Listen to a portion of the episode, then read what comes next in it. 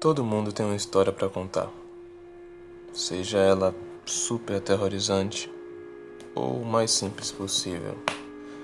Eu tô aqui agora para contar todas aquelas histórias que você nunca quis ouvir, sozinho pelo menos. Então, o mínimo que eu posso fazer é te oferecer minha mão. Você nunca vai saber o meu nome, mas as nossas histórias vão estar sempre aqui preparadas para ser ouvidas. Por mais estranhas que elas possam parecer, é importante que você ouça até o final. Pode ser que tenha algo relevante, algo que te deixe mais alerta.